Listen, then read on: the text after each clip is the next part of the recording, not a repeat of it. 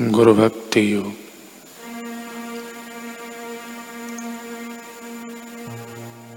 इस कलयुग में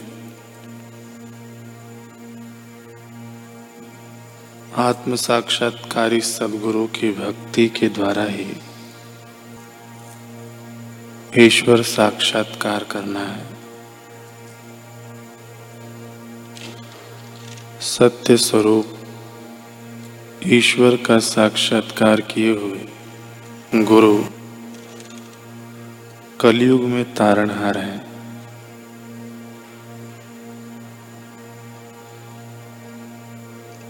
गुरु से दीक्षा प्राप्त हो जाए।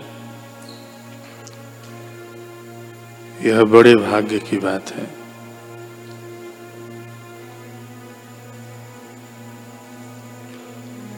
मंत्र चैतन्य यानी मंत्र की गूढ़ शक्ति गुरु की दीक्षा के द्वारा ही जागृत होती है। आज से ही संपूर्ण भक्ति भाव पूर्वक गुरु की सेवा करने का निश्चय करो।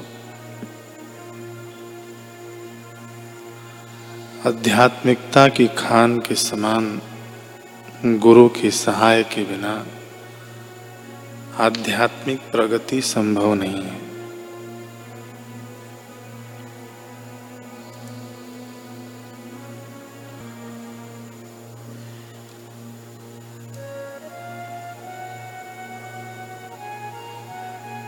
आदि शक्ति माँ दुर्गा को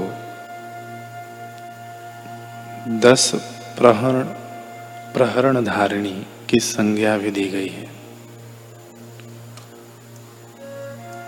तम ही दुर्गा, दश प्रहरण धारिणी, कमला कमल दल विहारिणी, वाणी विद्यादायिनी नमामि तुम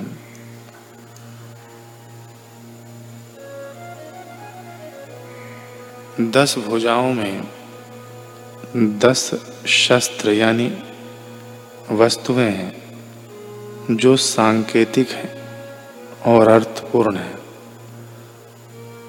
और ये दसों शस्त्र साधक को सदगुरु सहज ही प्रदान कर देते हैं।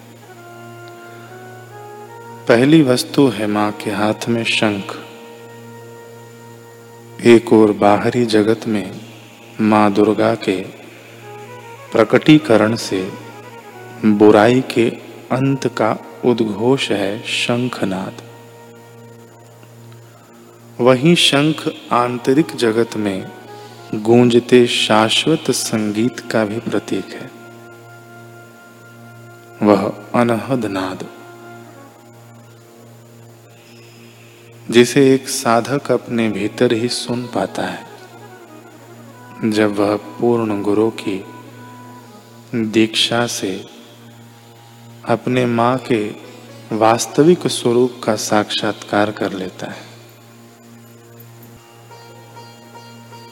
दूसरी वस्तु है कमल। कमल आंतरिक जगत में अमृत का द्योतक है। वहीं बाहरी परिवेश में माया रूपी कीचड़ में रहते हुए भी सूर्य उन्मुख, यानी ईश्वर उन्मुख रहने की शिक्षा देता है कमल, जो सदगुरु सहज ही अपने ज्ञान द्वारा शिष्य को इस ओर अग्रसर कर देते हैं। तीसरी वस्तु है खड़ग। खड़ग की तेज धार मूलतः विवेक की धार की ओर इशारा है,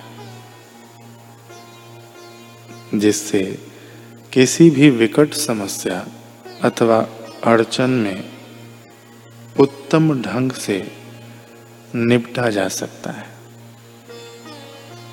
यह खड़ग भी सदगुरु अपने शिष्य को प्रदान कर देते हैं। चौथी वस्तु है माँ के हाथ में तीर और धनुष। तीर और धनुष दोनों ही ऊर्जा की ओर संकेत करते हैं। वैज्ञानिक दृष्टिकोण से देखने पर कहा जा सकता है कि धनुष स्थितिज ऊर्जा यानी पोटेंशियल एनर्जी का सूचक है और तीर गतिज ऊर्जा यानी काइनेटिक एनर्जी का। दोनों के समन्वय से, सामूहिक प्रयास से लक्ष्य को भेदा जा सकता है। भक्ति पथ पर यह स्थितिज ऊर्जा साधना से अर्जित की गई ऊर्जा की ओर इशारा है। वहीं सेवा के माध्यम से मिलने वाली ऊर्जा गतिज ऊर्जा है। भक्ति पथ के लक्ष्य यानी ईश्वर तक सेवा साधना के संगम से ही पहुँचा जा सकता है, जो अपने ज्ञान द्वारा सदगुरु साधक को सहज ही प्रदान कर देते हैं। यह तीर और धनुष। अगली वस्तु है त्रिशूल। आदि दैविक आदि भौतिक तथा आध्यात्मिक जीवन पथ में आने वाली तीनों प्रकार के तापों का हरण करने वाली है माँ।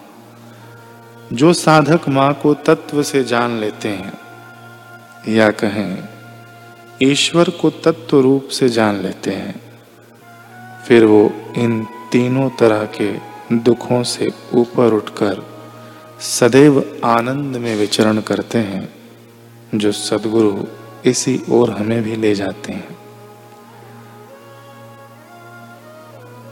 अगली वस्तु है गदा। गदा संहार की सूचक है, जो दुर्जनों का नाश करती है।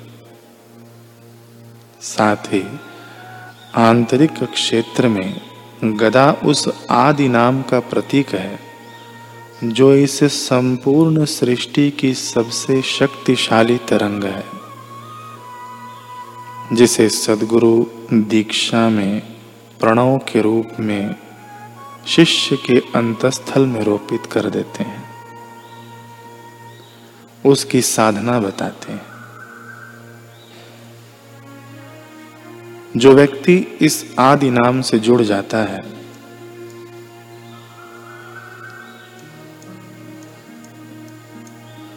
फिर अपने लक्ष्य के मध्य आने वाले सारे दुर्जनों अथवा दुष्प्रवृत्तियों का सफलतापूर्वक संहार कर पाता है। अगली वस्तु है वज्र। वज्र शक्ति का द्योतक है। भीतरी जगत में माँ का यह शस्त्र आत्मिक शक्ति की ओर संकेत करता है। यह आत्मिक शक्ति साधक के भीतर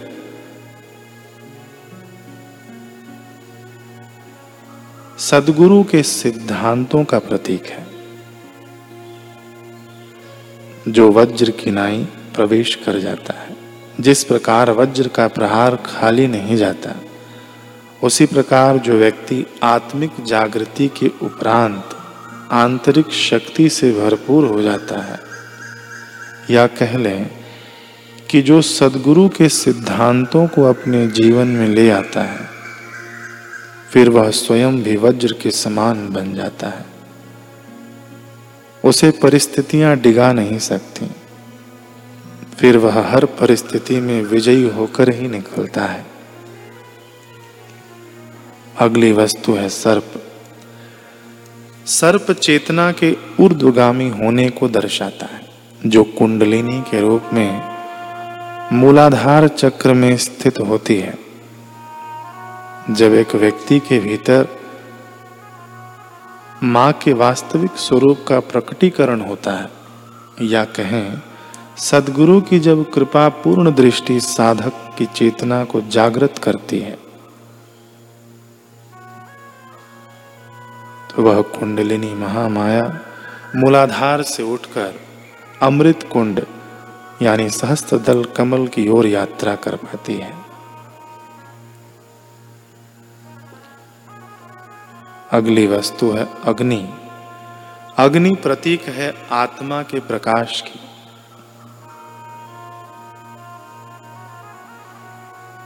जो माँ का तत्व स्वरूप है।